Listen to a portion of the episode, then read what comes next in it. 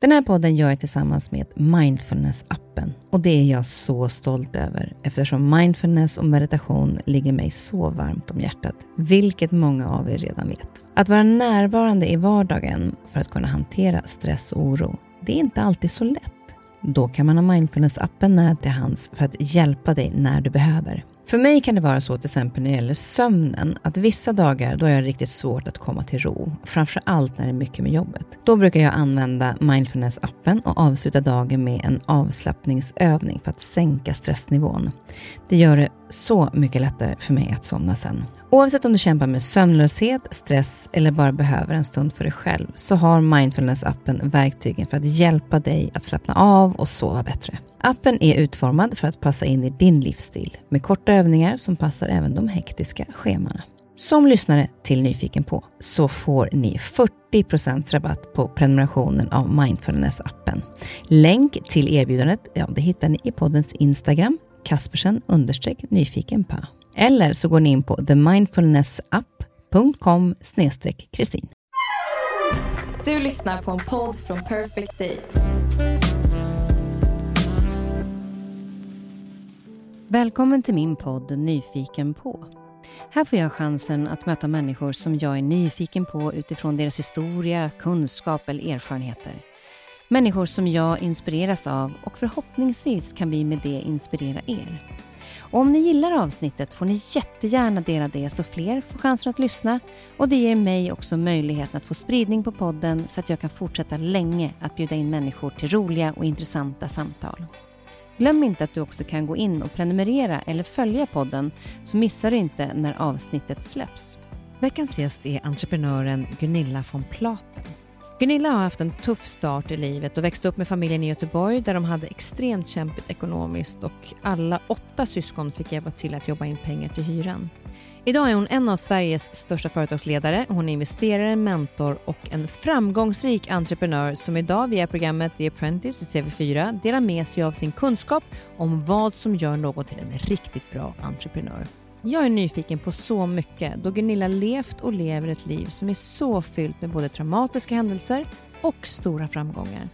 Bland annat undrar jag hur mycket hennes tuffa barndom har fostrat henne i sitt sätt att leda andra människor och vad drivkraften är och hur hon tänker kring återhämtning som alltid är i farten. Hon har ju så otroligt mycket att göra och är mamma till fyra barn. Så jag är så glad att Gunilla har hunnit att ta sig tid att komma hit. Vilken okay. tur att jag kom på det nu. ja. ah, nu höll jag på att göra samma grej. Vi har pratat så länge så att nu höll jag på att glömma på att trycka på. Nu tar vi det igen. Nej, nej, nej, nej. Välkommen Gunilla. Alltså det här är så roligt, nu höll jag på att göra felet att inte trycka på knappen. Eh, så vi börjar, börjar igen nu. Och det jag sa innan, som vi inte fick med, som jag vill säga igen, det är att när du kliver in i ett rum så fylls rummet av energi. Jag har, liksom, vi har suttit där och pratat en halvtimme innan, var lite därför jag glömde att trycka på knappen. Eh, och jag, jag bara ler. Jag är full av energi. Har du alltid varit så? Du är gullig, tusen tack. Ja, men jag, eh, jag älskar ju mötet med människor. Det är mm. helt fantastiskt. Det är det mest spännande och utvecklande som finns. Och Min mamma när jag var liten var inte så glad att jag var så nyfiken på människor och babblade med allt och alla hela tiden. Varför var hon inte det då? Nej, men vi flickor ska inte ta så mycket plats, ah. eh, fick jag lära mig. Men eh, jag lyssnade ju aldrig uppenbart på det. Nej. Nej, det gjorde du uppenbarligen inte. Du, du har tagit mycket plats. Vi ska prata om det lite längre fram också. Mm. Men du har mycket att göra och du har eh, mm. fyra barn. Mm. Eh, dagarna intensiva. Du säger att du börjar klockan sex på morgonen. Ja, så morgonen börjar klockan sex och då kan jag ibland vara på gymmet och så har jag kört mitt pass. Klockan åtta är jag på kontoret. Har mitt första möte mellan åtta eller 8.30. Ibland kan jag lyxa till det börjar klockan nio. Eh, så det är lite olika. Men sen så kör jag på ganska intensivt med väldigt många möten hela dagen och nu är i princip allt fysiskt. Så det är inga digitala möten nästan överhuvudtaget. Och sen är det tre, fyra affärsmiddagar varje vecka. Men jag, jag, förstår inte just det här med återhämtning som är så otroligt viktigt för att mm. orka, framförallt det tempot som du har som är liksom så framgångsrik i din karriär och så mycket möten mm. och så otroligt mycket människor omkring dig hela tiden. Mm. Fyra barn, mm. upp tidigt, du går och lägger dig sent. Ja, mm. det gör du. Eh, du sover, och du sover hur många timmar skulle du säga per natt? Ja, men jag lägger mig vid tolv, halv ett, ibland ett. Så det kanske blir en fem timmar, ibland blir det sex mm. eh, timmar. Men för mig är det är nytt att jag unnar mig att gå och träna. Jag har aldrig gjort det förut under alla mina år jag byggt bolag. För det tog jag bort och prioriterade mig själv där. Så det är för mig en återhämtning. Att unna mig den lyxen och ha en timma egen tid. Det är helt är det, fantastiskt. Och är det mer att det är egen tid? Alltså, det, du får ju både en träning, Ja. vilket är bra fysiskt, men också mentalt. Hur Det mycket prioriterar du? Alltså, hur mycket tycker du att det har förändrat dig i att få den här egentiden? Men det har faktiskt förändrat mig jättemycket. Det var ju tack vare corona att jag inte kunde resa för vi har en stor verksamhet i 26 länder och tidigare reste jag väldigt mycket med alla mina olika bolag och så. Och sen så kom covid och så blev man hemma och då började jag gå på gymmet som jag inte har gjort.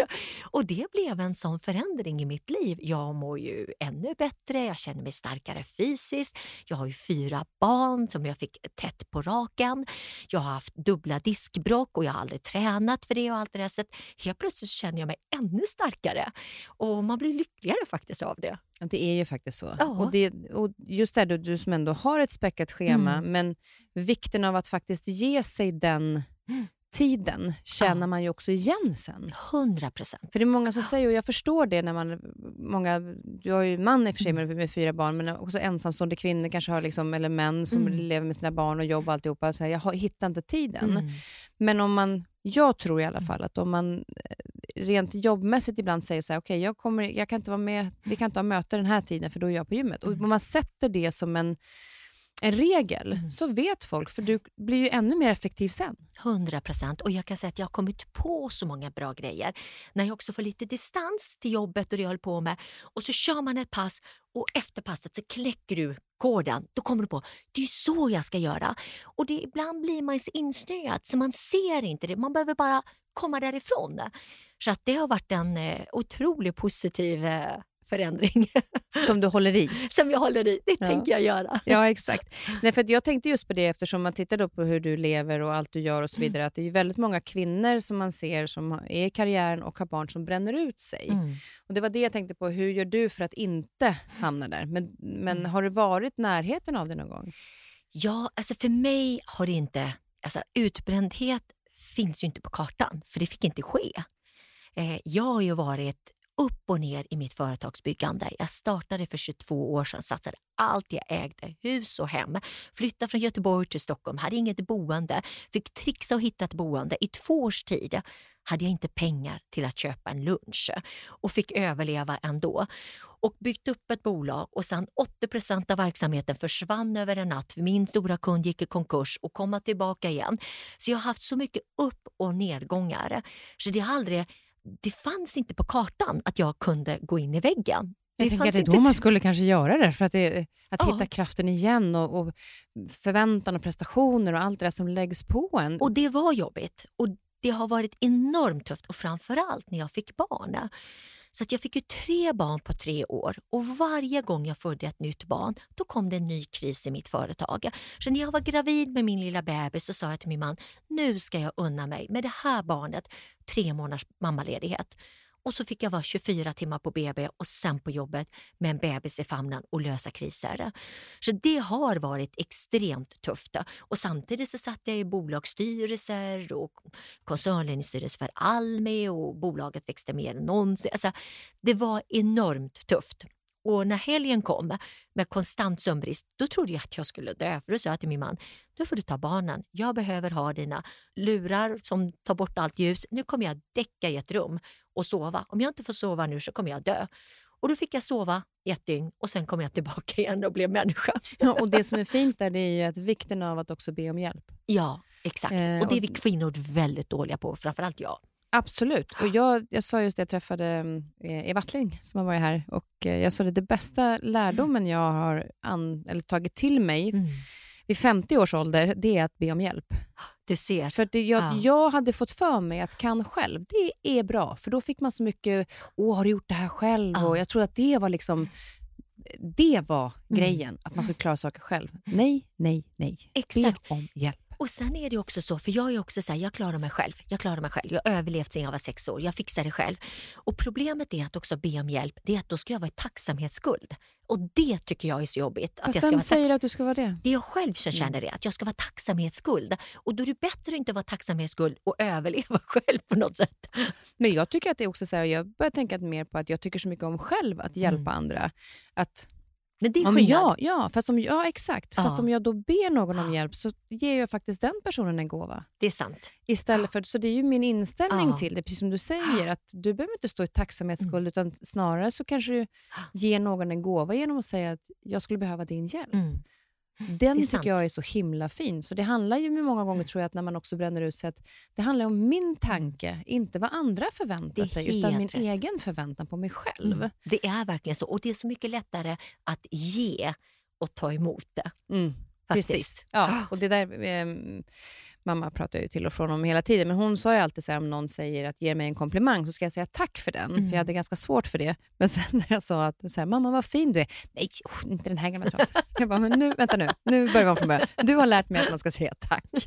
Så jag brukar tänka att det är en skål och så fyller man, fyller man skålen för att få energi, för att när du skjuter ifrån en komplimang, det är som att skålen ligger upp och ner och det rinner av dig. Så fyll den skålen med, med de komplimanger som man får. Underbart. Vi, vi, jag tänkte på, vi kommer lite snabbt in på det här med din bakgrund och så. Jag tänker, när jag har lyssnat och läst om dig, eh, många känner säkert till din historia, men för de som inte gjort det, så tänker jag, hur gammal var du på det här bröllopet när du såg din mamma bli skjuten? Jag skulle fylla fyra år. Minns du någonting från den? Nej, jag minns ingenting från bröllopet. Det enda som jag har eh, såna här svaga minnen av som jag frågade mina äldre syskon och min mamma och min farmor då när hon levde om det stämde eller om det var någonting jag hade hittat på i mitt huvud. Men det jag minns är att vi är i en minibuss och mamma ligger i blodpöle. Och det stämde. Det hade varit så. Och då sa också min mamma och min farmor att jag vägrade att blunda under hela resan med flykten från Turkiet till Österrike först och sen till Tyskland. För att om jag blundade, då skulle min mamma dö. Så jag försökte hålla ögonen vakna hela tiden för att hon inte skulle försvinna. Och sen så svimmade jag av i min stora systers famn. Eh, och sen var det samma sak dagen efter. Så det är det enda jag kommer ihåg. Rött blod, mamma ligger i rött blod och det hade stämt. Och för, för att ha det som egentligen en av sina första minnen Mm. i livet, hur tror du att det har påverkat dig? Jag tror att det har påverkat mig väldigt mycket och nog mycket mer än vad jag förstår. Både den traumatiska flykten och, och hur min mamma blev skjuten på det här sättet. Men också våran historia med min farmors historia som överlevde det som man kallar för Seifo. 1915 mördade turkarna ungefär 1,5 miljoner kristna i Turkiet. Min farmor var 7-8 år, man vet ju inte exakt ålder på för det var ingen som förde bok när man föddes.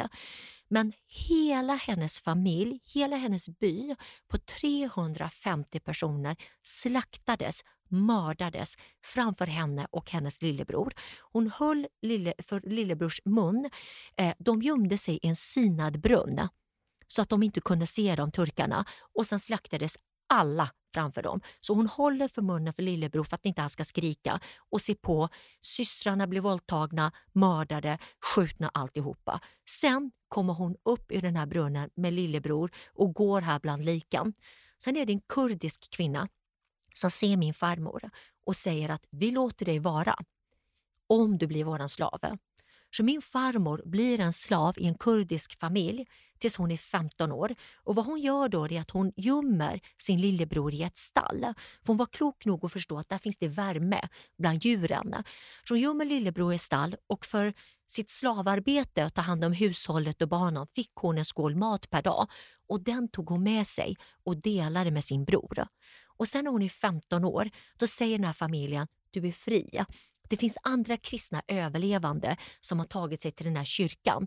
Ta dig till den kyrkan, vilket hon då gör med sin bror och överlever. Och Sen händer det massa andra dramatiska saker med min farmor blir slagen med skärp i ögonen så hon blev blind. Och, så att när jag har haft det tufft i mitt liv, då tänker jag på min mamma och min farmor.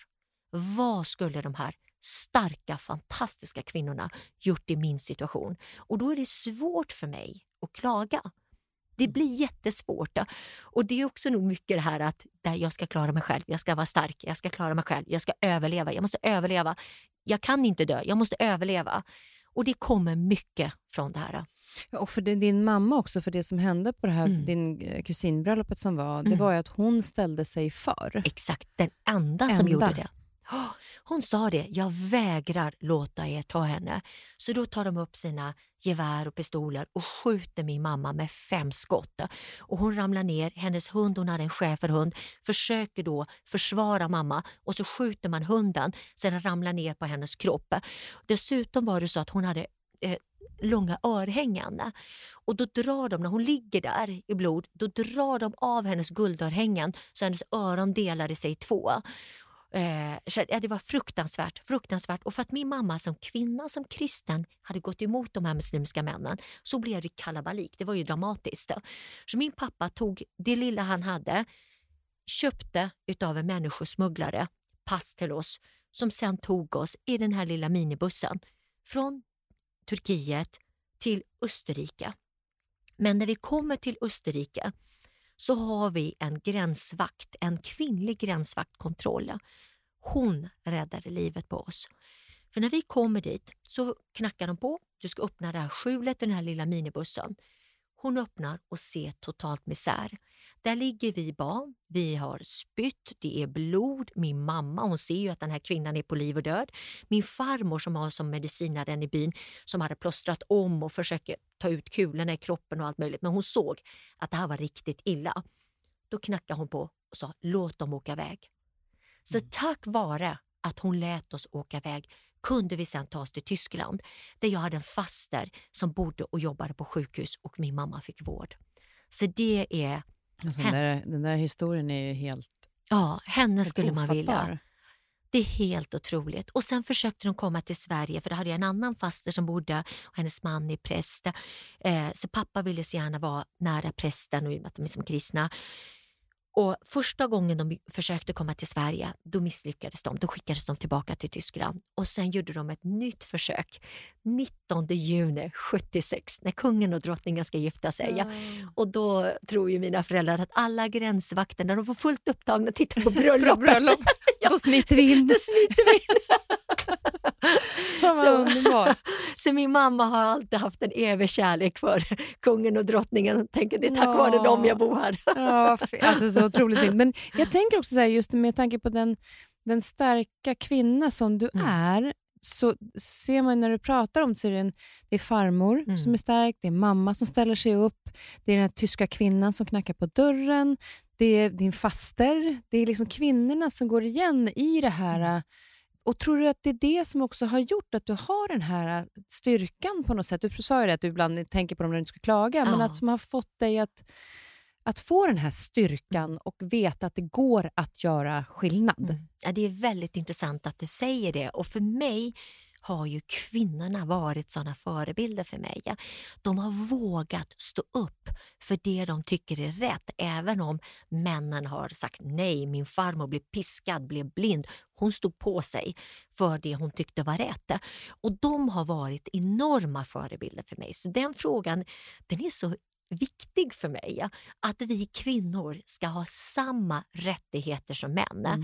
Så att när jag den 8 mars får vara på Nasdaq, på börsen ah. och ringa börsklockan för gender equality, för kvinn, på internationella kvinnodagen, för vår jämställdhet. Det betyder så mycket för mig. Ja. För det här är det jag kämpat för hela mitt liv. Vi ska komma tillbaka till det lite längre fram, för jag vet att du brinner så mycket för det här. Men vi ska bara ta det lite mm. tillbaka igen till, till ni kom till Sverige och du ja. älskade Sverige direkt, eller ni? Ja. Vad var det med Sverige som du tyckte så mycket om? Åh gud, friheten. Jag älskade Sverige, älskade kulturen, maten, människorna. Så jag anammade det på en gång. Men sen kom jag in i tonåren och då blev det ju mycket svårare. För då kom kulturkrocken? Exakt, så då kom ju kulturkrocken. Då hade man förväntningar på mig.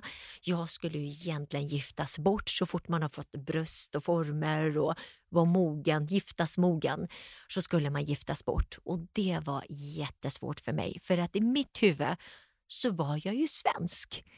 Så hemma var jag fel, för jag var för försvenskad. Och i skolan var jag ju fel också för att jag var inte riktigt svensk. Jag kunde inte riktigt de här svenska koderna och det finns så mycket outtalade svenska koder som är så lite diffusa som man måste ha koll på, som jag inte hade koll på. Så egentligen var jag fel på alla plan. Jag var fel i, svenska, i skolan och jag var fel hemma och platsade egentligen inte in någonstans. Och det var en otroligt tuff period i mitt liv. Mm. Jättetuff. Mm. Hur påverkar det dig framöver tror du?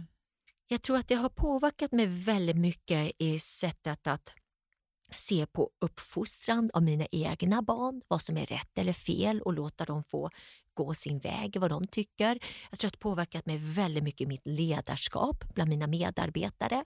Jag har ju såklart alla tänkbara nationaliteter i min verksamhet och jag har en stor förståelse och kan förstå kulturkrockar. Men sen är det också så att för mig har det varit väldigt viktigt att jag vill aldrig vara bitter. För bitterheten, den tar död på det inifrån. Så jag har aldrig varit bitter. Jag har varit med om så tuffa saker i mitt liv. Så hälften vore det nog. Och jag satt en gång med en journalist från Dagens Industri som sa ursäkta mig, men när jag satt och läste din bok Draken i rummet, då var jag tvungen att pausa från sidan 60 och tänkte, hur gammal är människan egentligen? jag, bara, jag, vet, jag känner mig som 200, men jag är inte 200. Så jag har varit med om så mycket i livet, men för mig är det viktigt att också förlåta och gå vidare. Mm. För att inte gå under. Och just med förlåta, vad, för, om man tänker då på som, din familj hade ju mm. inte lika lätt att acklimatisera sig som du hade, Nej. som dina föräldrar till exempel. Mm. Eh, och de var väl inte speciellt glada heller att du valde den vägen du, du gick. Eh, men har du också kunnat just det, att vända dig om och förlåta mm. deras in, inte acceptans i det? Mm, absolut. Och jag hade som en, när min älskade, älskade Veronica, min, min absolut allt i mitt liv, min barndomskamrat som blev kallblodigt mördad när jag var 32 år. Då ringde jag min mamma och sa, mamma, jag kommer inte sätta min fot i Göteborg mer om inte du och jag pratar ut. Vi måste prata om ut om hur jag har blivit behandlad till skillnad från mina systrar, mina bröder. Ja, vi måste prata ut om det här.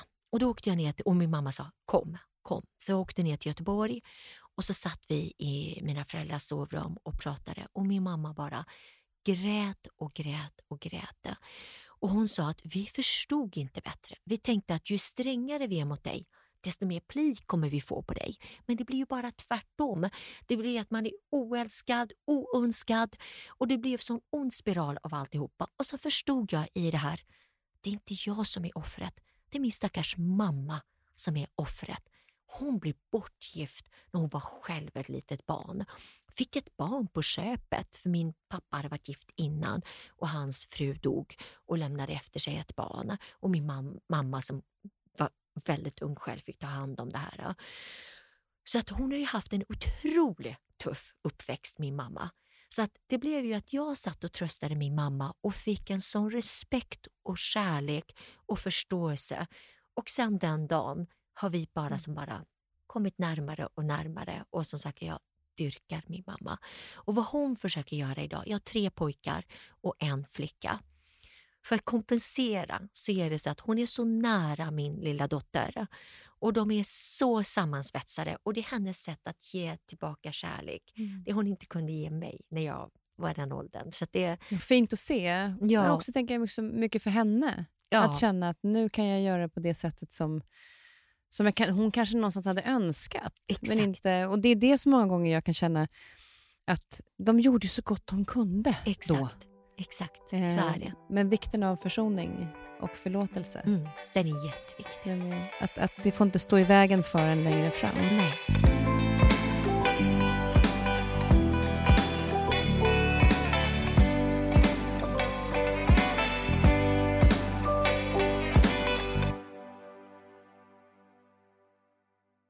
Men när man har varit med om så mycket som du har varit med om, jag känner att man skulle liksom bli rädd för olika saker. Att man vet att livet är skört och man vet mm. att saker och ting kan hända. När är du rädd? Min största rädsla är ju såklart att något ska hända mina barn. Det finns ju ingenting viktigare i mitt liv, i hela universum för mig, än att det skulle hända dem någonting. Eh, det är den största skräcken jag har och med tanke på allt jag har varit med om så känner jag att jag kan klara det mesta. Men det är min största oro och skräck. Mm. Det är det.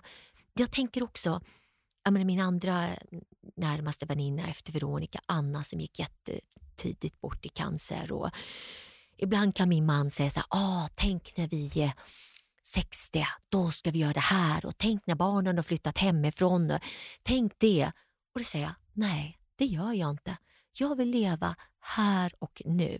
Jag har ingen aning om hur länge jag lever. Jag kanske inte lever nästa år. Jag vill ta vara på livet nu och inte skjuta på saker.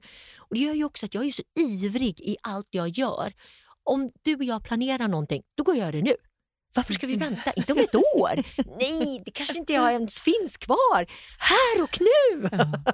Och Det är kanske också det som gör att du är den fantastiska entreprenören som du är. Jag är ju Eh, så otålig. Jag är konstant otålig. Jag vill bara framåt, framåt, framåt. Men du är ju en fantastisk entreprenör som har gjort en otrolig resa. Eh, vad skulle du säga är din främsta egenskap som entreprenör som har gjort dig så framgångsrik? Jag tror att en enorm styrka som jag har, det är att jag är så enveten. Jag ger mig aldrig. Om jag har bestämt mig för någonting, då kan du ge mig en miljard smällar. Jag springer in i den väggen och sen så tar jag nästa vägg och sen kommer jag ta nästa vägg. Jag kommer ta alla väggar tills jag kommer igenom. Det har varit min enorma styrka faktiskt. Eh, jag, jag ger aldrig upp. När du har en riktig tro på någonting. Exakt. Och det är så här, sällan ser någon annan det jag ser. Jag kan se en röd tråd långt där borta och ibland när jag kommer hem och förklarar en affärsmöjlighet som jag ser till min man och han bara, va? Jag hänger inte alls med. Vad är det där storheten? Nej, nej, den är där. Den är bara 20 steg bort. Du måste bara lita på mig. Den finns där. Så att det finns i mitt huvud och jag ger inte upp. Mm. Och det är både en styrka, eller oftast är det en styrka men ibland kan det vara jättejobbigt. Eh, att Har du jag- fått ge upp någon gång? Ja, för det är också fördelen du blir äldre. Mm. Man inser att vissa slag inte är värda att vinna. Nej, exakt. Det blir ju härligt att faktiskt att bli äldre, tycker Ja, jag, med den faktiskt. erfarenheten. ja, Att man får kämpa för det man, man verkligen... Alltså det är okej. Vad exakt. fasiken, Är det värt det? Nej, det är inte värt det. Men, Och det kan du hantera idag? Det, det kanske Ja. inte var lika bra på när du var yngre? Helt rätt. Men det kan jag verkligen hantera. Men jag älskar att se möjligheter. Jag älskar att tänka annorlunda. Jag gillar inte att följa flocken. Jag har ju aldrig följt flocken. Jag har ju alltid varit fel. Jag har ju alltid gått min väg, så jag fortsätter gå min väg. Men det är också härligt om, om eh, ja, de som lyssnar som är, har lite det här entreprenörskapet i sig. Hur vet man att man har det? Där skulle jag faktiskt säga att jag tror inte att jag kan utbilda någon person till att bli entreprenör. Det visar de också nu när vi var i USA på Stanford. Så sa de att om inte du har utvecklat vissa egenskaper till du är tio år, då är det kört. Där är gränsen från tioårsåldern att kunna bli en entreprenör. Och egenskaper är någonting du föds med. Kunskap kan jag ge dig, men jag kan inte ge dig egenskaper. Och en entreprenör, den tänker oftast utanför boxen tänker annorlunda, vågar tänka annorlunda, är enveten, ser möjligheter där andra ser hinder. Och det är en personlig egenskap. Vi är ju så positiva och folk kan vara så här, vad är du positiv över? Jo, jo, jo, men det här är helt fantastiskt. vad är det som är fantastiskt? Det är bara svart. Nej, nej, nej, det är rött. Hur kan du se rött i det här svarta? Ja. Men, men det är framförallt den där att man har egenskapen sen, sen, eh, sen man är liten egentligen. Så är det. Mm. Och alla kommer inte kunna bli entreprenörer. Så enkelt är det. Och det behövs ju de som inte är det så självklart för att jobba i de entreprenöriella bolagen. Så att jag tror att du har vissa egenskaper som gör att du vågar. Mod är extremt viktigt. Är du en trygghetsnarkoman, nej men då kommer du aldrig kunna bli egen för att du är aldrig trygg som egen. Du måste jaga nya affärer, nya kunder. Allt hänger på dig. Om du ska få hyran att gå ihop och lönerna att gå ihop. Och är du en trygghetsmänniska, då kommer du ha ångest varje dag. Det kommer aldrig funka. Så att det är en viss personlighet som krävs för att kunna vara en entreprenör. Ja, man, jag tänker att man kan vara lite entreprenör på lite olika sätt. Alltså, det finns ju de som har massor med idéer, Mm. men kanske inte den som är bäst på att driva idén framåt. Exakt. Sen finns ju de som är exceptionellt bra på Mm. att driva det framåt. Alltså hur Kan du titta på det? Jag menar nu när du håller på med, med TV4, Mm. Ja. man följer ju The Apprentice som, som går just nu. Och, eh, kan du se då i när du möter människor att de har mycket idéer men kanske inte riktigt för det framåt? Alltså, Helt hur tänker rätt. du där? Det handlar om genomförandekraften som du har. När jag var, eh, gjorde Draknästet för många år sedan, då investerade jag i genialiska världspatent. Men det gick åt skogen. Av den enkla anledningen att jag hade uppfinnar-Jocke bakom. Vi hade ju världspatent, vi var ju bäst i världen, men han skulle fortsätta uppfinna. Men jag sa, men vi, vi är ju redan bäst. Ut och sälj, ut och kommersialisera, var ute på marknaden. Så att det räcker inte att ha en bra affärsidé, utan du måste kunna genomföra och realisera det här. Så är du en duktig uppfinnare, Jocke, då behöver du komplettera dig själv och hitta en person som kan realisera det här. Det är som min man i barnbarn till Balsam von Platen som uppfann kylskåpet. Han blev inte rik på kylskåpet. Det var ju Wennergren som blev. De köpte patentet billigt och byggde Electrolux var ju i princip konkursfärdiga. Det räddade hela Electrolux. Så att det är inte uppfinnaren som kan realisera det och bygga affärer av det. Och då behöver du komplettera dig med en person som kan bygga det. Så man behöver inte klara allting själv. Nej, Nej. det är en viktig Den kunskap. är, den är så viktig. ja. Så där har vi tagit de här eh, olika egenskaperna och sen finns det massor med kunskap som man kan läsa på vägen. Men jag tänkte, jag tittade på ditt Instagram här innan du kom så skrev du eh, häromdagen att prata sig till framgång, det går inte. Nej. Hur menar du då? Det finns de här snackenissarna som tänker så här att jag pratar om kull dig här nu för då kommer jag få det med mig. Nej, det funkar inte så. Och det är ju samma sak som i försäljning. När jag rekryterar säljare och så kan folk säga till mig ah, jag är gjord för att vara säljare. Jag är så duktig på att prata. Då säger jag, du har inte förstått någonting. För försäljning handlar om att du ska använda dina öron och din mun i de proportionerna. Du har två öron, en mun. Du ska lyssna. Det handlar ju om att lyssna och ställa bra, smarta, öppna frågor. Så att om du tror att du ska prata mig omkull till att jag ska investera i dig, då har du helt fel. Och samhället är fullt av de här snackenissarna som bara snackar. Det är bara tomma ord. Jag kan känna att de är väldigt ofta de här som är så otroligt fokuserade på pengar. Att jag ska tjäna så mycket pengar, att det är någon kvitto på framgång. Och Det är klart det är en, ett sorts kvitto på det. Men, men när fokus blir för mycket pengar och Mm. inte liksom vad har det för mening? Vad, vad, är, vad kan det göra för skillnad för människor, det här som jag har? Exakt. Eh, då känner jag att det, entreprenörskap, så entreprenörskap det handlar väl inte bara om att fokus på att tjäna massa pengar? I eller? mitt fall har det aldrig handlat om att tjäna pengar. Och de fantastiska entreprenörerna som jag känner och även internationella, det har inte handlat om att de ska bli rikast i världen. Det har handlat om att de ser en möjlighet som ingen annan ser. Man ser en lucka, man vill visa att man kan göra det bättre och smartare. Det var ju det som var för mig. Jag såg att kundtjänst kunde göras på ett bättre sätt än vad man någonsin hade gjort tidigare. Jag såg den här luckan och jag var besatt att visa att jag hade rätt i det. Och sen är du duktig så kommer pengarna som ett kvitto men det har aldrig varit drivkraften. Utan drivkraften är för de flesta riktigt vassa att förändra världen och göra skillnad. Men det är ändå, du har ju ändå haft lite fokus på pengar med tanke på att du, så, du köpte glass när du var liten för 50 öre och sålde det för en krona och sprang som tusan för att tjäna den där eh, lilla extra. Ja, och det var för att jag skulle överleva. Jag Ja. älskar godis. det var, för då kunde jag köpa godis. och jag fick aldrig lördagsgodis när jag var liten. Det var min stora drivkraft. Och då var det inte, ni fick hjälpa till att betala hemma för hyran och så, men inte för glasspengarna. De visade jag aldrig. Det Man får vara smart. smart. Man får, man får, det handlar om att spara där, Ja. Eller spara och spendera. ja, ja. Men för det jag ändå tänker på det är ju just det här när- när, jag läste det här med att prata sig till och varför jag tar det är ju för att ni pratar väldigt mycket om pitcherna ja, och där handlar det ju om att prata och kommunicera. Men på rätt sätt. Exakt, och då är det så här, vad är det rätta sättet och Mm. vad är, om man då tänker till exempel en pitch, att vi, Mm. har, eh, vi har en entreprenör, säg att de är två stycken som håller på med ett bolag Mm. eh, och vi säger att de kompletterar varandra, en uppfinnar-Jocke och en Mm. säljare. Eh, men de har inga siffror att visa än, det här är en idé, en Mm. vision. Mm. Hur ska de göra sin pitch för att fånga dig att tro på dem? Mm. Alltså nummer ett så är det så att du måste göra din hemläxa. Du kan inte komma till mig och inte så här, först ska du, 30 sekunder ska du kunna förklara för mig vad går din affärsidé ut på? Man brukar säga så här, hisspitchen, 30 sekunder upp och ner. Mm. Och om jag inte förstår den och jag fortsätter ställa en massa fullfrågor, ja, men då har du misslyckats någonstans. För att om jag ska försöka sälja mina tjänster eller produkter, ringa till dig, försöka boka ett möte, så ger inte du mig många sekunder i telefon innan du kopplar bort mig mentalt. Så det är jätteviktigt. Sen ska du ha kollat hur ser marknaden ut? Vad är det för lucka i marknaden som jag kan fylla? Hur tänker jag förpacka det här smartare och bättre än vad någon annan har gjort tidigare? Och jag kan säga så här, jag har gjort fel. Jag har absolut misslyckats. Jag gick in i en investering med en tjej faktiskt. Som, oftast inte tjejer de som babblar på det sättet. Men hon var helt fantastisk.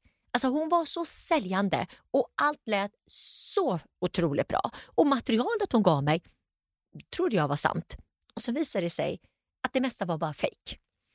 Och hon är en otrolig snackenisse. Snackar, snackar, snackar, snackar, snackar och snackar och tror och på varje möte, uppföljningsmöte så snackar hon så mycket så att vi inte ska få en syl i vädret. för Hon tänker då kan vi inte komma på henne. Men till slut så kommer det där falla. Du kan hålla på så.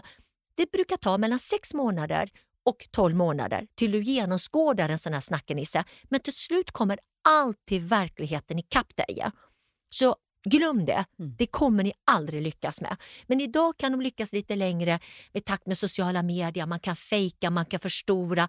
Åh, jag säljer i 45 länder eller jag är så här och, och så vidare. Det gör man inte alls. Eller man kanske skickar en produkt till 45 länder men du säljer för 500 kronor i månaden. Men du låtsas att det är så stort. Så att de kommer falla förr eller senare. Men eh, de, de, det har jag gått på. Så grunda, grund i ärlighet Um... Ärlighet kommer du alltid längs med. Mm. Glöm aldrig det. Det går inte fake it till you make it. Du måste vara ärlig och uppriktig. Annars bränner du alla broar. Och stan är liten både i Sverige men även utomlands. Den entreprenöriella världen, vi har koll på varandra och man snackar. Så att, eh, kom ihåg det, du får inte fler chanser om du bränner dig genom lögner. Och vad, vad är skillnaden om man ska göra en pitch till exempel om man har ett bolag som rullar på men man vill liksom göra det mm. ännu större mm. och ta in... Eh, för Då kan man på ett sätt uppleva att det är lite lättare för att siffror att visa, du mm. har massa material att visa, du kanske har produkter att visa. Mm. Vad är skillnaden det är en väldigt stor skillnad, för då har du redan beprövat, du har redan bevisat att din produkt eller tjänst funkar. Och Sen kan det också vara att det är olika typer av ledarskap. Om jag har fem anställda, då leder jag på ett visst sätt. Om jag har 500 anställda, då är det mycket svårare att leda på samma sätt som jag gjorde när jag hade fem anställda. För jag måste vara lite mer byråkratisk, jag måste alltså bygga processer, jag behöver bygga system, uppföljning, jag behöver ett annat typ av ledarskap. Och då kan det vara bra att ta hjälp utav en affärsängel som säger så här, jag behöver ta mig till den här nivån. Hur kommer jag dit? Jo, då behöver du göra så här och så här och så här och så här. Då vet man, det är som samma steg för oss allihopa. Och då istället för att det ska ta dig 20 år att ta dig dit, då kanske jag kan hjälpa dig ta dig dit på två år.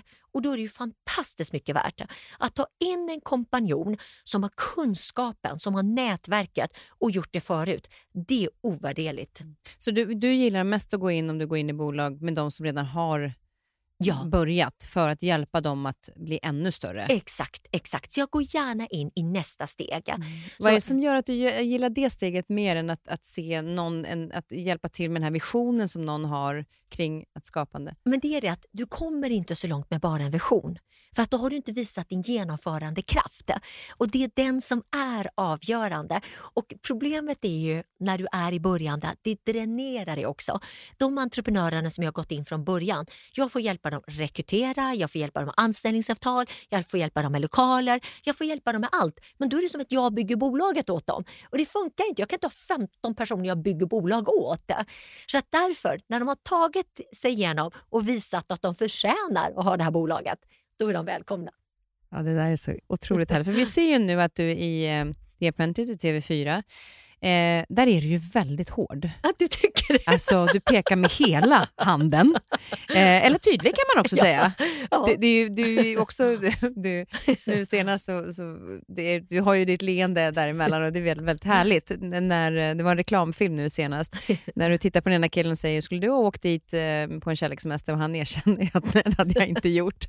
Och där ser man ju glimten också. Men, men måste man vara hård och tydlig i de här situationerna? Jag tror att du måste vara väldigt tydlig och det intressanta är att alla de här tolv deltagarna, när de åker ut så har jag ju ett personligt samtal med var och en av dem och vi kramas och vi skiljs åt på ett fantastiskt härligt sätt. Och ingen utav dem har sagt att jag har låtit dem gå av fel anledning. Det är det som är så fantastiskt med det här formatet. Att jag följer de här tolv entreprenörerna i flera veckor. Så jag lär känna dem. Jag ser ju det där är dina tillkortakommande. Det där kommer inte funka eller det där kommer att funka. Så det är otroligt format. När jag gick in i det, då var jag säker på vem utav de här tolv jag skulle investera i. I slutet så är det inte den personen jag investerar i, utan det är en helt annan som jag inte hade Vad tänkt fick investera du för lärdom av det då? då? En väldigt viktig lärdom faktiskt. Och det är också att ge dem lite längre tid innan du dömer dem. För det är så lätt att fastna i den här dynamiska, jättesäljande, charmerande personen som inte håller i längden. Mm. Återigen, snackenissen. Och sen är det också så intressant det här att, att man tycker att jag är hård. Om det hade varit en man som är bestämd och pekar med hela handen hade man tyckt att han är hård? Nej, det tror jag inte på samma sätt. Men att det kommer från en kvinna då blir vi kvinnor blir direkt att ja, men jag är en bitch. Medan en man är jäklar vilken stark företagsledare. Vad heter han, eh, Lord Alan Sugar som är i England som är Sveriges förebildsland för The Apprentice. Han är inne på 18 säsongen.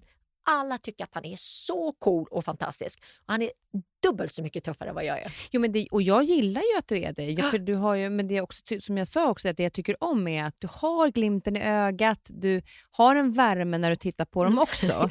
men, men lite grann tanken är ju för att eh, just när det gäller att vara i företagstoppen och Mm. näringslivstoppen som, som du har varit i, i många år nu, som kvinna Mm. så är det ju en väldigt stor skillnad på män och kvinnor där. Och jag har en kompis som jobbar för ett stort svenskt bolag ute i, eh, i världen. Eh, och Han säger att han saknar ju... Ibland kan han tycka att kvinnorna blir som männen. Mm. När de, och Han att jag vill ha en kvinnlig chef som är kvinna. Ja, men jag håller med dig. Var, varför tror du att många kvinnor nästan blir som männen? Nej, jag håller med dig. Och för mig är, har det varit jätteviktigt. Jag är ju inte en man. Jag är en kvinna och jag har mina egenskaper och jag har två kulturer och jag har försökt att plocka det bästa av dem båda. Så för mig har det varit väldigt viktigt att gå min väg och köra mitt sätt att leda och inte vara en man. Vi har ju jag menar, vi hade ju för många år sedan en, en kvinnlig stor företagsledare. Ja, men hon klippte sig till och med som en man och gick med manliga kostymer. Nej, det kommer du inte få mig till. Utan jag är ju inte man, utan jag kommer bejaka att jag är en kvinna och, och plocka det bästa.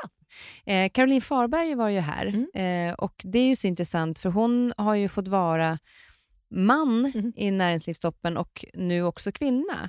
Och Hon kunde ju säga att eh, idag kan hon skämmas över vissa saker som hon nu på avstånd tänkte, vad gjorde jag Mm. då? För att nu möter hon ju härskartekniker och eh, vägrar att acceptera Mm. det. Alltså hon tar inte ens mellan fyra ögon, utan hon tar det helt öppet för att markera att det här fungerar inte. Det här är inte tillåtet. Hur Har du mött den här härskartekniken? Ja, alltså det händer ju faktiskt hela tiden. Det gör det Ja, faktiskt. jag och min man började jobba ihop när vi fick vårt första barn. För då insåg vi, hur ska vi få livet att gå ihop? Vi kan inte ha två olika agendor. Min man var i finansbranschen, jätteduktig och jag tittar på honom och säger, jag förstår inte vad du menar. Jag kan inte ge upp mitt företag. Då, han, då började vi jobba tillsammans. Så han var helt fantastisk och vi jobbade tillsammans. Och i princip alla våra möten, när jag satt med min man, då tittade folk på min man.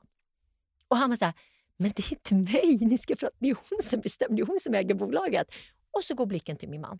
Och Det där kommer hela tiden och jag tror också att det är så djupt rotat att man har så svårt att se att det är kvinnan som har byggt bolaget, det är kvinnan som tjänar mest i familjen. För att det är väldigt ovanligt att det är på det sättet. Fortfarande än idag. Det blir mer och mer, men det sitter så djupt rotat. Så att det där är någonting som jag tror att jag kommer inte få se en stor förändring under min livstid, även om jag önskar. Men om man tittar på alla siffror, kvinnligt entreprenörskap, vi ligger lägre än Italien i Sverige. På 20 år har det ökat marginellt. Och att det startas massa kvinnliga företagare, ja men det är ju enmansföretag. Det blir ju ingenting mer av det. För att man försörjer sig själv och inte mycket mer. titta på kvinnlig representation i styrelser. Det har inte gått framåt, det går ju till och med bakåt. Och plocka bort då också de kvinnorna som har ärvt sina bolag som naturligt självklart sitter i sina ägarbolag. Hur många externa kvinnor fin finns där? Och hur många av de externa kvinnorna är kvinnor som inte behöver sitta där för att checka ett styrelsearvode eller att de har satt den här kvinnan, Kristin, hon kommer aldrig säga emot mig, vi tar henne, perfekt. Hon kommer sitta där lydigt och snällt i styrelsen. Henne tar vi. Vill man ha sådana som mig? Absolut inte. För jag, jag behöver inte styrelsearvodet och om jag skulle sitta i en styrelse så sitter jag där för att jag bryr mig om bolaget och brinner för att göra en skillnad. Men det är jobbigt för då ska männen ha en oliktänkande kvinna i styrelsen som inte tänker som dem, som inte kommer följa deras dunkande ryggen och allt möjligt. Och det är läskigt. Det vill man inte ha.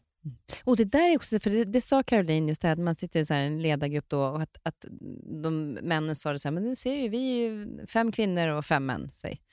Eh, så det är ju jämställt.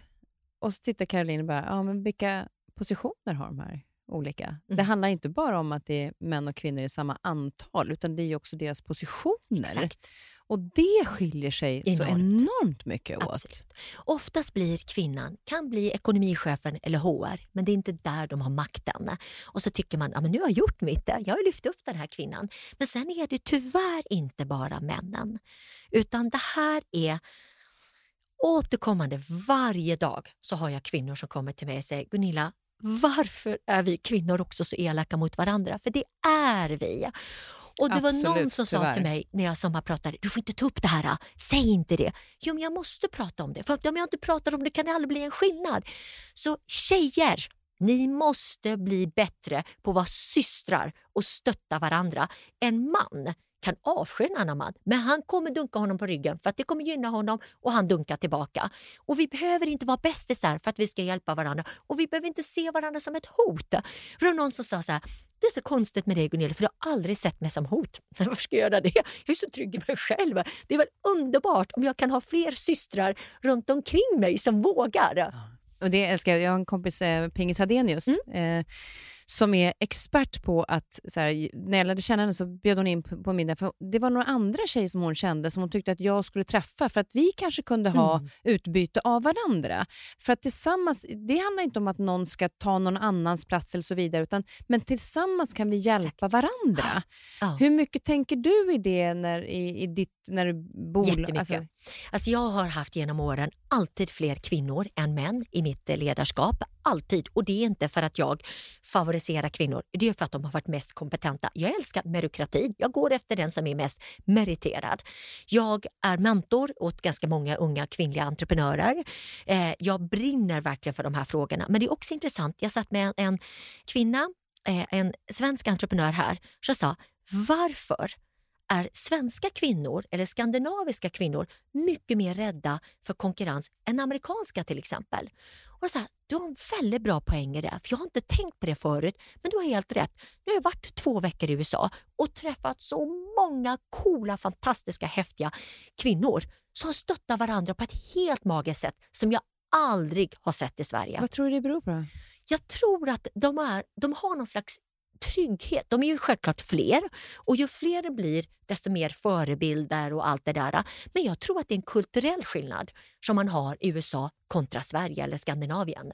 För jag vet ibland när man har varit i USA, då kan de, eh, om man har träffat någon när man har varit där något år innan och så kommer man tillbaka så säger de så, oh, how nice to meet you again, oh. Christine. How is your kids, Philip and Leon? Jag bara, kommer ihåg mina barns namn? Alltså, de har ju en enorm inkluderande på det sättet. Sen kan ju mm. många tycka att de är ytliga för att det är så här, nice to meet you. Ja, du kommer inte ens ihåg vad menar du det? Men hellre det hellre, exakt. än att du tittar inte ens på Nej, mig. Precis. Mycket hellre det. Och nu när jag var där två veckor, det var så många häftiga kvinnor som bara sa, vad behöver du för kontakter? Vilka bolag behöver du komma in i? Och jag bara wow, det är ingen som ställt en fråga. Jag blir så helt chockad. Vill ni hjälpa mig? Men jag känner inte ens er.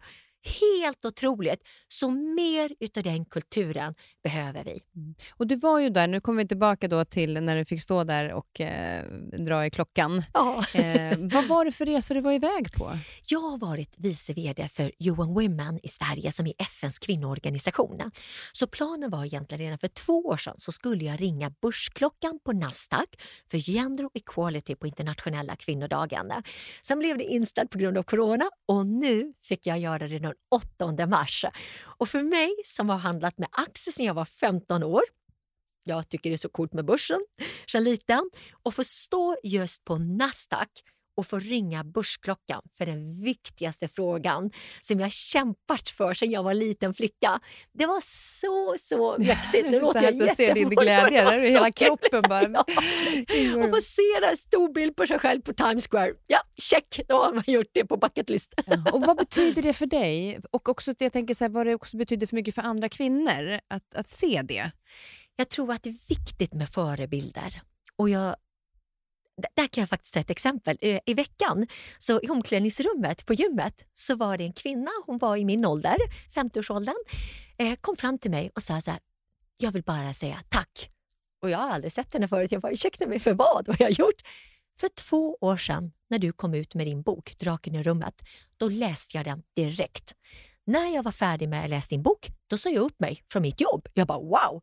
Och starta egen konsultfirma. Och hon var så stolt. Hon sa, vi är sex anställda idag och jag jobbar också internationellt och dessutom har jag kunnat anställa min man som konsult i mitt företag. Så för första gången tjänar jag mer pengar än min man och det är tack vare din bok. Och då blir man så glad. Jag bara så här, wow, tack! Då var det värt att skriva den här boken. Det gav henne modet genom att jag vågar dela med mig, att man är en förebild, man vågar blotta sig själv. Det är så häftigt. Och Där ser man också vikten av att dela med sig, ja. att kunna liksom inspirera andra att våga ta sina vägar som man kanske har drömt om men tänker att nej, det går ju inte. Exakt. Men att se någon annan göra det. Då vågar man. Ja. Och framförallt, vi tjejer behöver det mycket mer tror jag än vad män. För det är klart också så att det finns så mycket mer män som vågar där ute. Och när jag jobbade på Skandia så sa ju min chef, lilla gumman, kom ihåg att de bästa säljarna vi har det är killar. Och tänkte lilla gubben, lilla du ska gumman, få se. Det ja, värsta jag vet. Men vad som hände var att han hade ju rätt, topp tre var ju killar. Men sen så kom jag och bröt alla rekord i Skandia. Men vad som hände då var att, inte att jag sålde rekord, utan topp tre blev kvinnor.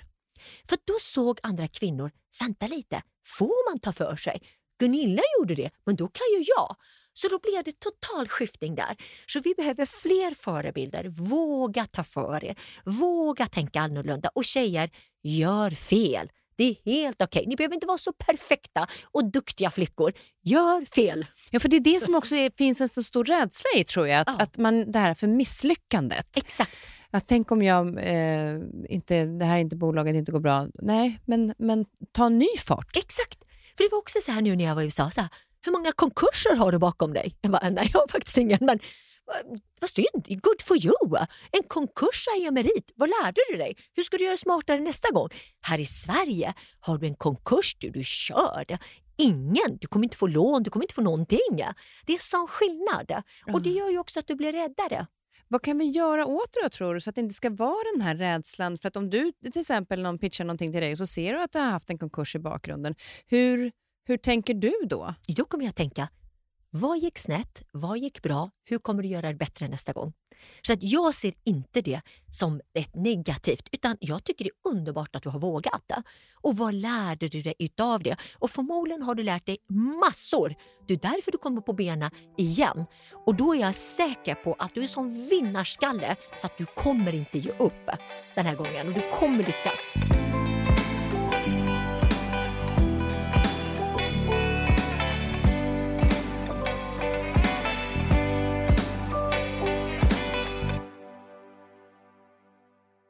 Nu sa jag att du är bestämd, men jag sa också att du är egentligen kanske mer tydlig. Hur är du som mamma?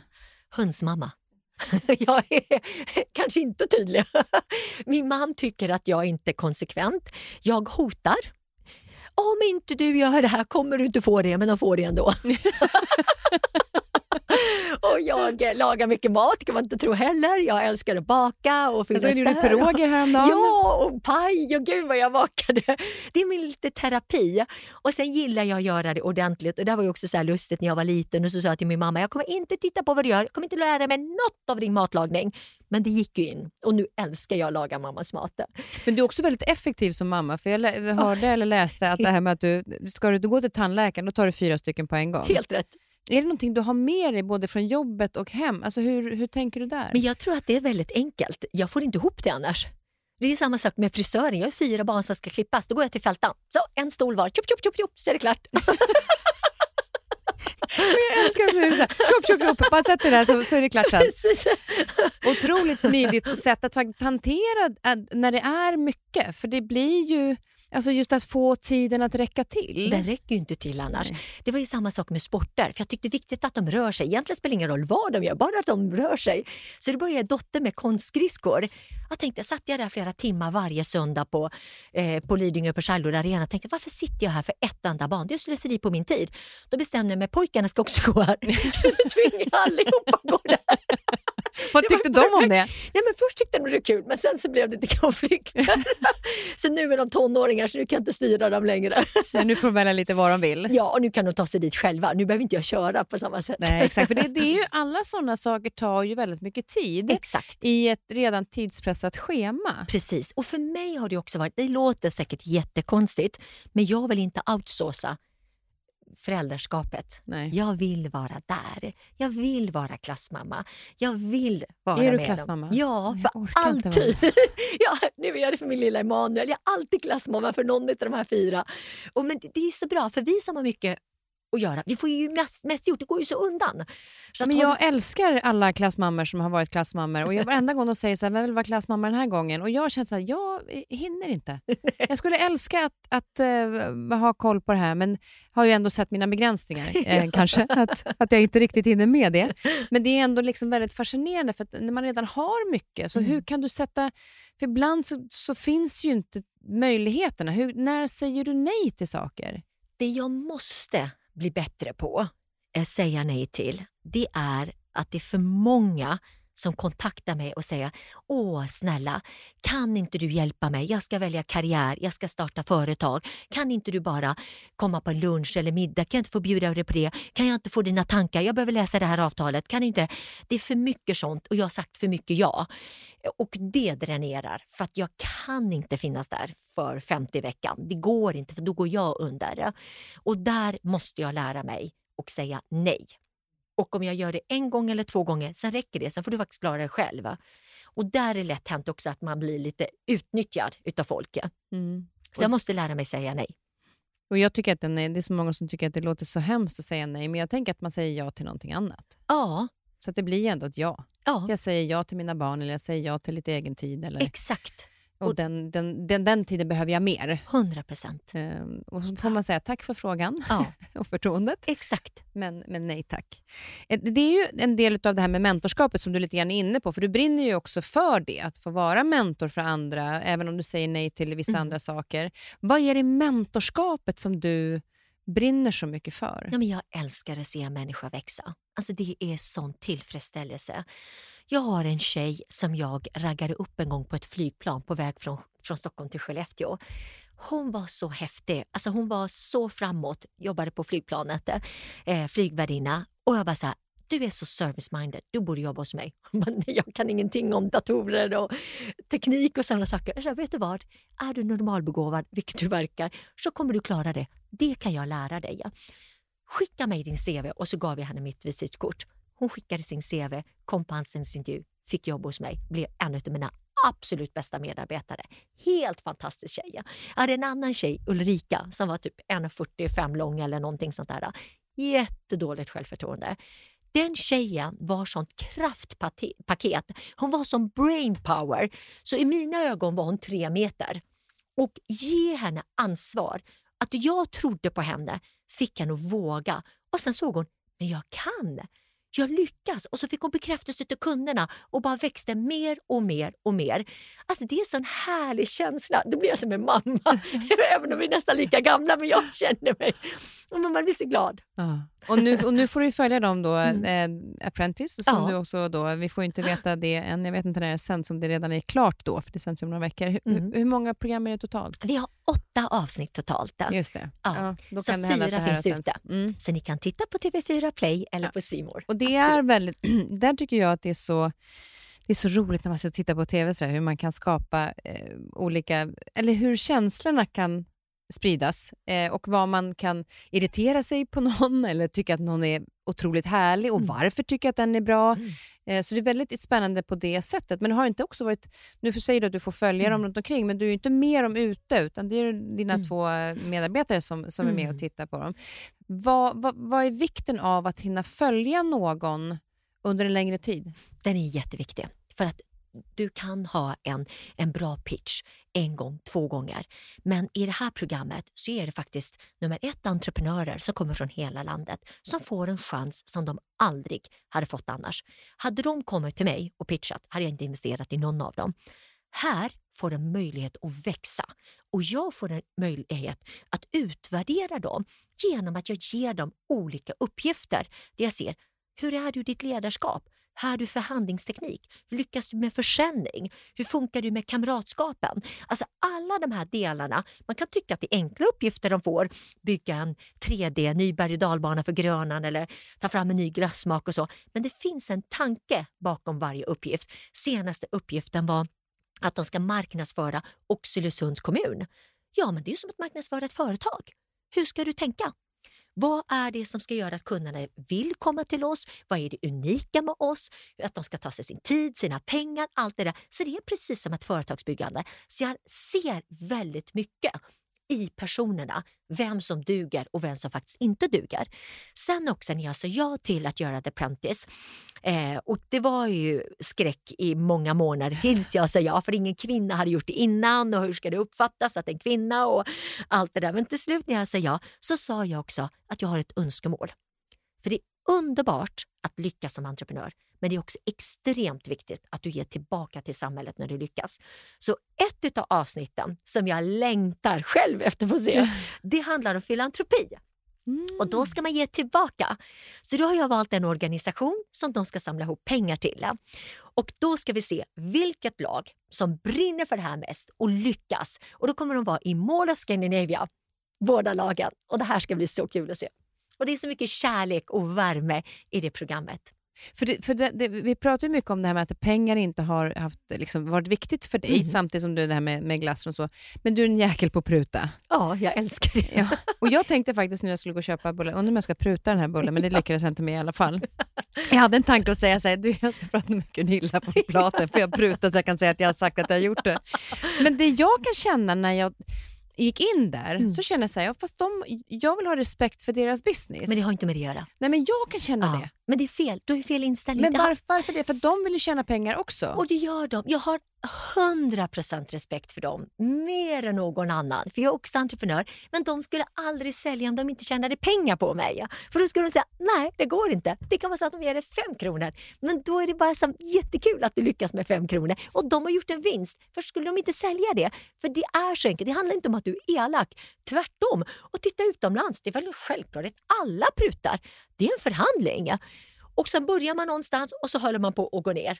Det är som en självklarhet. Men jag tror att det är lite grann också, jag har ju varit på en del marknader och prutat, eh, absolut. Och där står de så här, men please come on, eh, I have a family at home. Att de också sätter sig i lite den här tycka synd om mig situationen. Och jag tror att det är den jag kanske också lite färgad av. Ja. Eller, eller också faktiskt tycker att, såklart, de har ju också en familj att försörja, så varför ska jag stå här och pruta Mm. om jag nu har råd att köpa den för det? Eh, men finns det någon gång där du känner att du inte prutar? Ja men absolut, det är definitivt. Och, och det är ju som lite sån situation som du beskriver. Vi var i Thailand över nyår och då var vi, då vet vi, de har haft det jättetufft i Thailand. Stackarna, eh, verkligen turismen bara dog och allt möjligt. Så då var vi på olika marknader och då sa mina barn, mamma varför prutar du inte? Ja. Nej, vet du vad? De förtjänar varje krona och en bonus på det. Så jag betalade mer. Och det är en helt annan situation. För de har haft det så tufft. Men om jag står på NK i någon lyxig butik eller whatever och var som helst. De kommer inte sälja för att om en vecka kommer de sälja den på rea. Jag menar som innan julrean till exempel. Du var inne på en butik på Biblioteksgatan. Så säger jag så här, jag är borta nästa vecka, då börjar era rea. Kan jag få det för det priset nu? Hon bara, ah, det spelar ingen roll, du kan, kommer ändå rea ut det. Så då fick jag det. Det handlar ju bara om våga. Nej, våga gör, fråga. Våga fråga. Ja. Men som sagt, i vissa situationer gör det absolut inte. Nej. Utan då är det tvärtom. Har dina barn blivit bra på att pruta? Ja, jag har en son, Gabriel. Han går på Kala frukt och prutar. Han är det enda barnet som går till Kala frukt och prutar. Och häromdagen hade han till och med erbjudit att gå in och göra en kladdkaka åt dem och sälja den, vilket han hade gjort. Nej, är det sant? ja. Då ger han ju tillbaka lite också. Exakt. Ja. exakt. Så det är givande och tagande där. Helt rätt. Du, vad, vad är det för planer? Nu, du gör ju så mycket nu, vi ser ju det på TV mm. och du har varit iväg i USA. Det var inte bara ringa klockan utan du var ju Nej. också iväg med prins Daniel var ju med också såg jag. Precis, så jag är med i prins Daniels Fellowship som är en fantastisk ja, vad ska man säga, stiftelse som han startade för många år sedan där vi är ett antal inspiratörer och mentorer som ska, ska inspirera alla andra ungdomar ute i samhället att vilja bli entreprenörer. Så normalt åker vi runt på skolor och håller för föredrag och inspirerar. Och sen vartannat år så har vi en spännande resa och i år var vi i Silicon Valley och i Seattle och fick träffa så många spännande företag, allt från Amazon till Microsoft till Boeing och på, var på Stanford för att också få med oss kunskap hem. Vad har de här som vi kan lära oss och ha i våra bolag? Så att en erfarenhetsbyte mellan varandra. Som vad, var vad var det viktigaste du lärde dig att du ville ta med dig hem från deras bolag? Jag tror att det som är en av deras absoluta styrkor i USA det är att de tänker så stort. Allt är så stort. Vi tänker så smått. Man bara så varför ska jag bygga 100 man? Nej, jag kan börja bygga 100 000 och så kanske jag kommer till 50, 50 000. Så det är nog den stora skillnaden. De tänker så mycket större i allt än oss och skäms inte för det. Nej, och det tycker jag är så härligt. Exakt. Att de verkligen står för det. Ja, nej, nej, nej. Jag ska, det här ska bli så stort. Exakt. Eh, och, och man vill bara ha en portion av det där. Eller vilket, eh, jag, kan, jag kan tycka, för om man ändå tänker att man ska göra någonting så är det ju sjukt härligt att tänka stort. Exakt. Jag tror kanske att många mm. tänker större än vad de faktiskt säger. Mm. Kanske för är så. Vi är lite så här, Nej, men inte, alltså, det fanns ju liksom den här mentaliteten Jante. i Sverige, jantelag. Alltså just mm. att man, ja men inte jag och jag ska inte ta plats. Och, mm. den, den, den försöker vi få bort, eller hur? Ja, hundra procent. Jag brukar säga till alla som söker jobb eller kommer till mig och säger så här, vet du vad? Det första jag vill berätta för dig, det finns ingen Jante. Berätta, kör på. Hur ska du förändra världen? Vad är dina mål? Det finns ingen Jante här. Kör! Ja, så härligt. Så kom ihåg det ni som lyssnar. Finns inget, bara kör. Vad är du mest nyfiken på? Nej, men jag är fortsatt jättenyfiken på nya spännande affärer, investeringar. Jag gick in i ett fantastiskt bolag som heter Einride, självkörande autonoma lastbilar. En av grundarna, Linnea, en underbar tjej, kom till mig för ett år sedan och frågade om jag ville vara hennes mentor. Tog en lunch med henne och insåg jag ska inte vara din mentor bara, du är magisk, jag ska investera i dig. Så jag är så nyfiken, det finns så mycket nya spännande företag som också hållbara, vill förändra planeten och samhället. Så jag kommer fortsätta göra massor med affärer och investeringar och sen har jag fortfarande min baby Transcom exakt där jag jobbar ju med globala kunder, tar in nya affärer till oss inom kundtjänst som är mitt femte barn fortfarande. Ja, och hur, många, hur många anställda är det nu? Där är vi 30 000 anställda i 26 länder. Helt sanslöst. Ja, det är helt fantastiskt. Hur har det varit att sett det, liksom, alltså, att nu tittar tillbaka tillbaka på det, mm. du har ju varit så i den, men mm. när du ser tillbaka på den enorma resan, vad kan du känna då? Nej, men det har ju varit en, en magisk resa och vi har idag en otroligt duktig VD i företaget som håller ihop allt det där och jag har jätte jätte, jätteduktiga kompanjoner i Alto riskkapitalbolaget som, som jag blev kompanjon med för snart fem år sedan och de är fantastiskt duktiga. Och det händer mycket saker och det går fort och det är tilläggsförvärv och grejer så att nej men det har varit en magisk resa på alla sätt. Jag är så tacksam och jag är så glad och framförallt för alla otroliga duktiga medarbetare som jag har runt omkring mig. Och jag lär mig fortfarande varje dag så mycket saker. Det tycker så, jag är så häftigt. Ja, alltså man lär sig varje dag. Exakt. Det är det jag älskar också med det här jobbet. Att, att sitta och prata med intressanta människor. Alltså jag får ju lära mig så otroligt. Det är sån lyx ja. att bara få ta in och insupa mm. allt det här som människor har varit med Exakt. om, olika kunskaper. Och så var alltid nyfiken på människor. Så min eh, yngsta, eller min son nummer tre, som är så nyfiken på allt och vill bli entreprenör, så säger han ibland frustrerad, mamma, är det för sent för mig? Har allting upptäckts redan som är smart? Så, nej, nej Gabriel, fortfarande det mest genialiska, smarta, det är inte upptäckt. Det kommer. Det finns så mycket att göra där ute. Ja. Kom ihåg det alla ni som lyssnar. Det finns så mycket där ute. hur ser närmaste framtiden ut här under våren? Jag kommer fortsätta jobba med alla mina entreprenörer, mina investeringar, mina fastigheter, mina ideella projekt.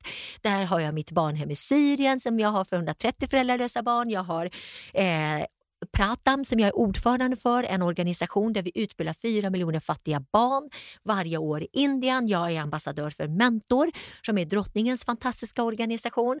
Jag hoppas att jag kommer vara på skolor med prins Daniel och inspirera ungdomar till att bli entreprenör. Jag kommer fortsätta jobba med att dra in nya affärer till Transcom. och exakt som i min baby. Att det, det kommer fortsätta i samma race i 190. Och du kommer fortsätta bara hinna sova fem timmar per natt, det låter det som. Men missa inte träningen så att du får återhämtning. Helt lite orolig för dig nästan när man hör att du har så mycket. Men det är så fint att se balansen också, det här att ge tillbaka till, till de som behöver. Att mm. man har den möjligheten att göra det och att man gör det samtidigt som man bygger andra bolag på andra sidan. Det är helt fantastiskt. Alltså det är så himla inspirerande att ha dig här. Jag är så glad att du kom hit eh, till eh, Nyfiken på. Eh, jag, nu var det så att du pratade om Bread and Table. Har de bytt namn? Ja, till Brunkebergs bageri. Jag blev så osäker nämligen, för jag skulle fixa fika därifrån. Men ja. så blev jag så osäker på om det var det eller inte. Men jag har i alla fall lite, lite fika här som vi kan ta när vi avslutar. Men vi ska avsluta med en låt. Mm, vilken, vilken låt du, vill du välja då? Då är det Edith Piafs låt. Ja. Att jag ångrar ingenting. Nej. Jag ska inte säga det på franska för jag är inte så duktig på det. Nej, jag satt och så här, gud, eh, man, jag hör hennes R utan ja. att man lyssnar för att den är helt... Frankrike har en närhet till... Eh... Nej, utan för mig så har den ett väldigt symbolvärde och jag avslutade mitt sommarprat med den också för folk kan fråga mig Ångrar du saker och ting? Ja, men jag levde med en man som var alkoholist och dum och tryckte ner mig och hit och dit och allt möjligt. Jag har varit med om så mycket. Så jag säger nej, jag ångrar ingenting. För det har gjort mig till den jag är. Så därför tycker jag att jag ska avsluta med den låten. Tack snälla Gunilla. Tusen tack för att jag fick komma. Tack. Non, rien de rien.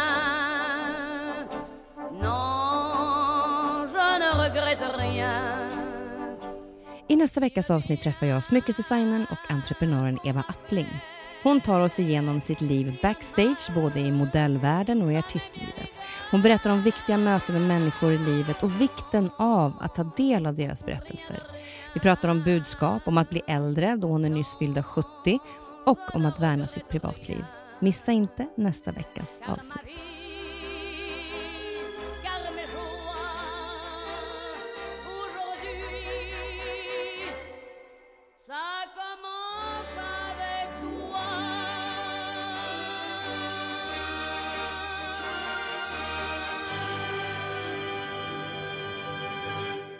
Den här podcasten är producerad av Perfect Day Media.